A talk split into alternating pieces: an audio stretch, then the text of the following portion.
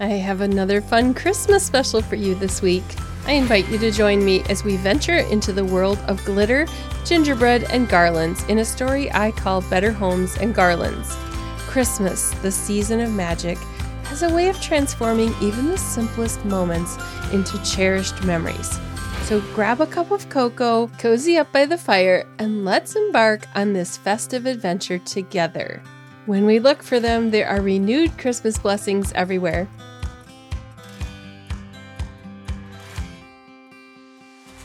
On Life Repurposed, you'll find a blend of practical wisdom and biblical inspiration that's designed to help you navigate everyday life with faith, purpose, and hope. We focus on personal and spiritual growth with a range of topics from improving your relationships and discovering your purpose to setting and achieving goals, plus tools and resources to help you live your repurposed life. I'm your host, Michelle Rayburn the author of books and Bible studies about finding hope in the trashy stuff of life. This week, I'm continuing to celebrate the launch of a brand new Christmas book with one of my chapters from the book that I'm going to share with you. This is a collection that I published that has fiction, nonfiction, and poetry from 26 other contributors along with my work.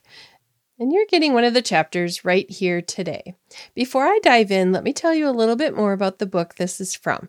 It's part of the Life Repurpose series of compilations, and this is from a book called Renewed Christmas Blessings. So I'll tell you a little bit about the book and then we'll get going with that chapter.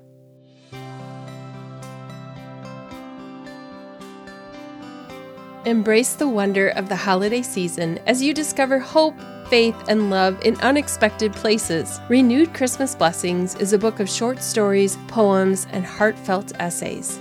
This inspiring compilation from Michelle Rayburn and 26 contributors weaves together the magic of the holiday season with tales of hope, resilience, and faith. Whether you're cozying up by the fireplace or seeking the perfect thoughtful gift, Renewed Christmas Blessings showcases a variety of captivating voices that will inspire and uplift. Inside, you'll discover anecdotes that beautifully showcase God's transformative power and grace, reminding us that even in the darkest times, light can shine through. Some of the accounts will remind you not to take life too seriously. You'll find delightful poetry that illuminates the profound connections between Christmas hope and a transformed life, plus a little humor personal experiences of finding purpose and renewed faith during the holiday season in good times and hard times. You'll discover reminders that even in life's most challenging moments, God is at work and blesses us with indescribable peace and joy. Renewed Christmas Blessings is the perfect gift to inspire perseverance in the difficulties as you celebrate the true significance of Christmas through these stories, essays, and poems. Let the true spirit of Christmas shine brightly in your heart.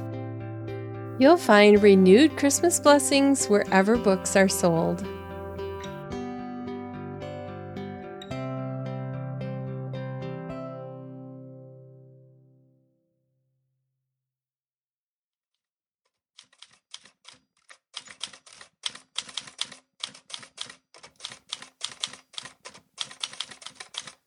Oh, hi there, friends.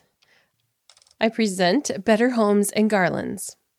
Christmas is that time of year when the scent of evergreens and gingerbread and peppermint fill the air.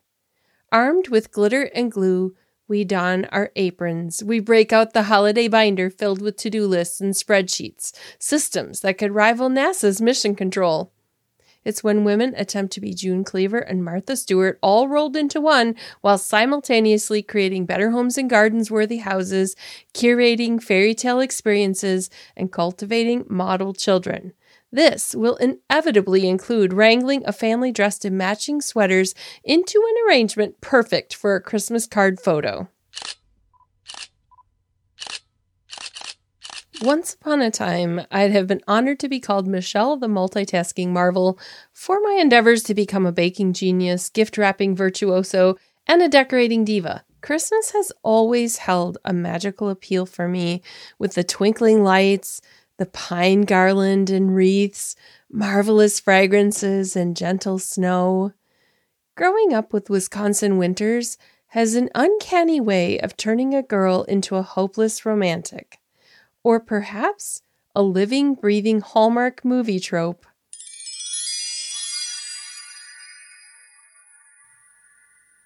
Our movie, which could be titled A Spouse for Christmas, goes something like this Small town teen farm girl meets shy, curly haired boy at church.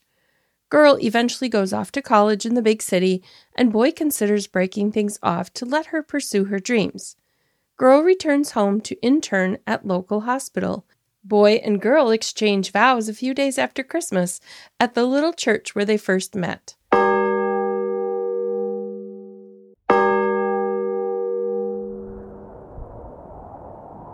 Falling snow keeps some guests from attending the wedding, but it doesn't stop boy and girl from driving three hours in a blizzard to a quaint Victorian inn for their honeymoon, arriving with girl still wearing her lace hat and dress. They lived ever after, not always happily, but always in love. Phil and I chose Christmas for our wedding mostly because I wanted the ambiance, and I would be on break between college semesters. We were also flat broke, and a Christmas wedding would mean the church was decorated far in advance with all the magnificence of the season. I handmade some fabric and lace bows and wooden heart ornaments to include on the trees at the church, and helped the decorating crew the weekend after Thanksgiving as they stapled pine boughs to plywood donuts and attached white lights to make the most gorgeous giant wreaths. We made piles of bows from paper ribbon. Remember that stuff? Attached pine boughs to form a garland along the ceiling on the platform and poked even more boughs into sand filled planters, filling them to overflowing with pine, baby's breath, and poinsettias. When you live rurally, a pickup load of cut pine branches costs nothing but effort. That simple but elegant, budget friendly celebration set the tone for the Christmases to come, at least for a while. In our newlywed years, I designed themed Christmas trees. In Martha Stewart style, I handmade most of my own decorations, and each year I crafted additional ornaments to expand my coordinated collection with hopes of achieving Better Homes and Gardens perfection. One year, I decided to decorate the tree with homemade gingerbread cookies, so I spent an afternoon in my kitchen cutting out several batches of hearts and stars and gingerbread men. I poked holes in the tops as they came out of the oven and strung ribbon loops through each hole. I let them dry for a few days, and after they had reached the concrete stage, they were ready to hang on the tree. I stood back to admire my work of art when I was finished.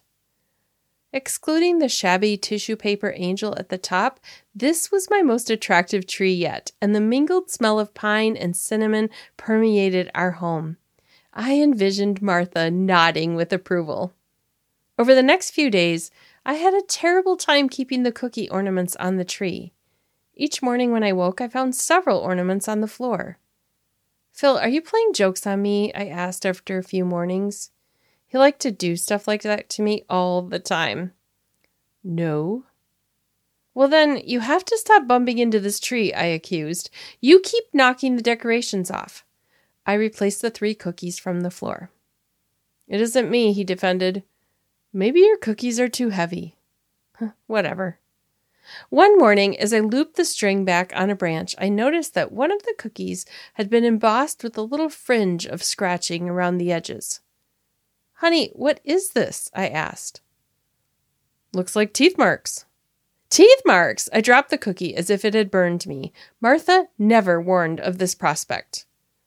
Well, I've possibly seen something dark and furry run into the register a few times. When Phil says he possibly saw something, it means he did see something. He likes to break bad news gently. I shivered at the thought of a greedy mouse climbing around in my tree, sliding down the branches, and riding a cookie to the floor. The audacity! While I was sleeping! Set a trap, please!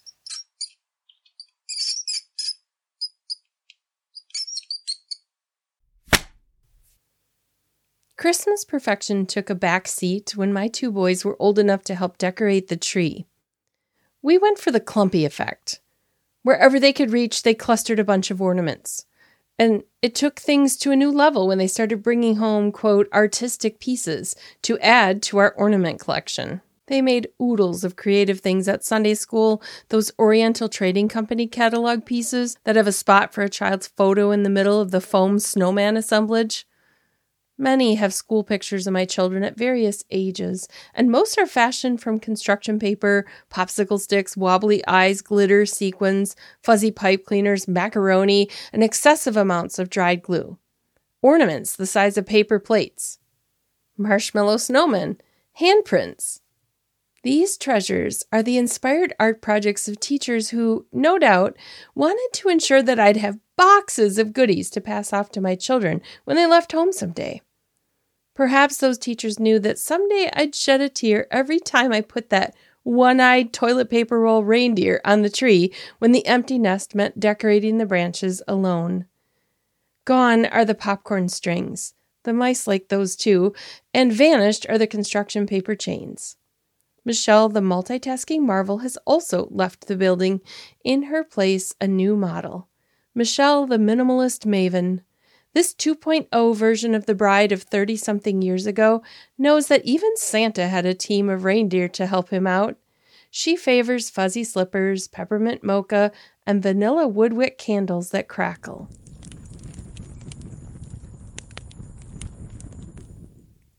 This version knows the real magic of Christmas lies in the laughter, love, and the occasional wonky looking gingerbread house.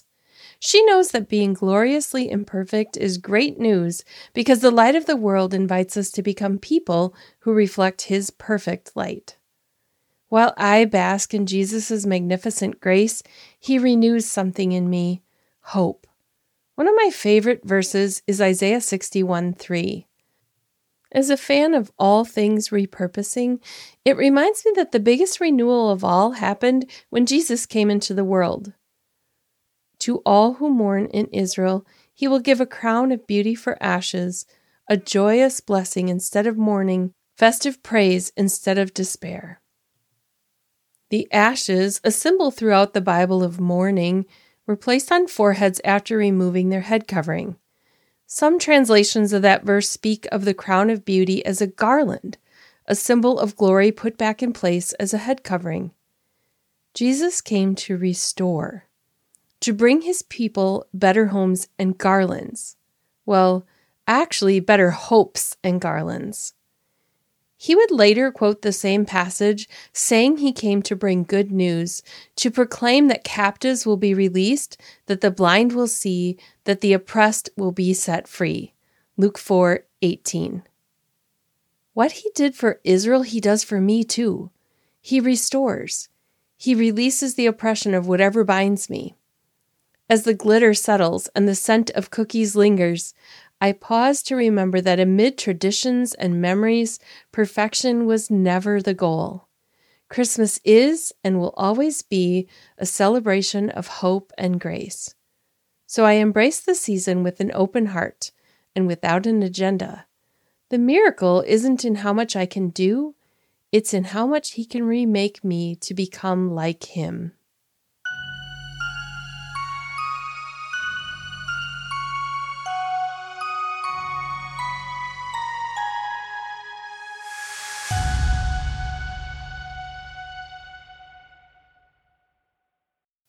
I hope you enjoyed that chapter from Renewed Christmas Blessings. I encourage you to take a moment to reflect on your own holiday traditions and the beauty found in the imperfect moments. In the midst of the twinkling lights and the scent of gingerbread and the hustle and bustle of holiday preparations, it's easy to lose sight of the true essence of Christmas, just like I did and have done multiple times throughout the many years. While decorating and baking and all that busyness of the season hold their own charm, I'm encouraging you today to refocus your hearts on the central figure of this celebration of Christmas. And we all know the Sunday school answer is Jesus. And yet, isn't it so easy to forget?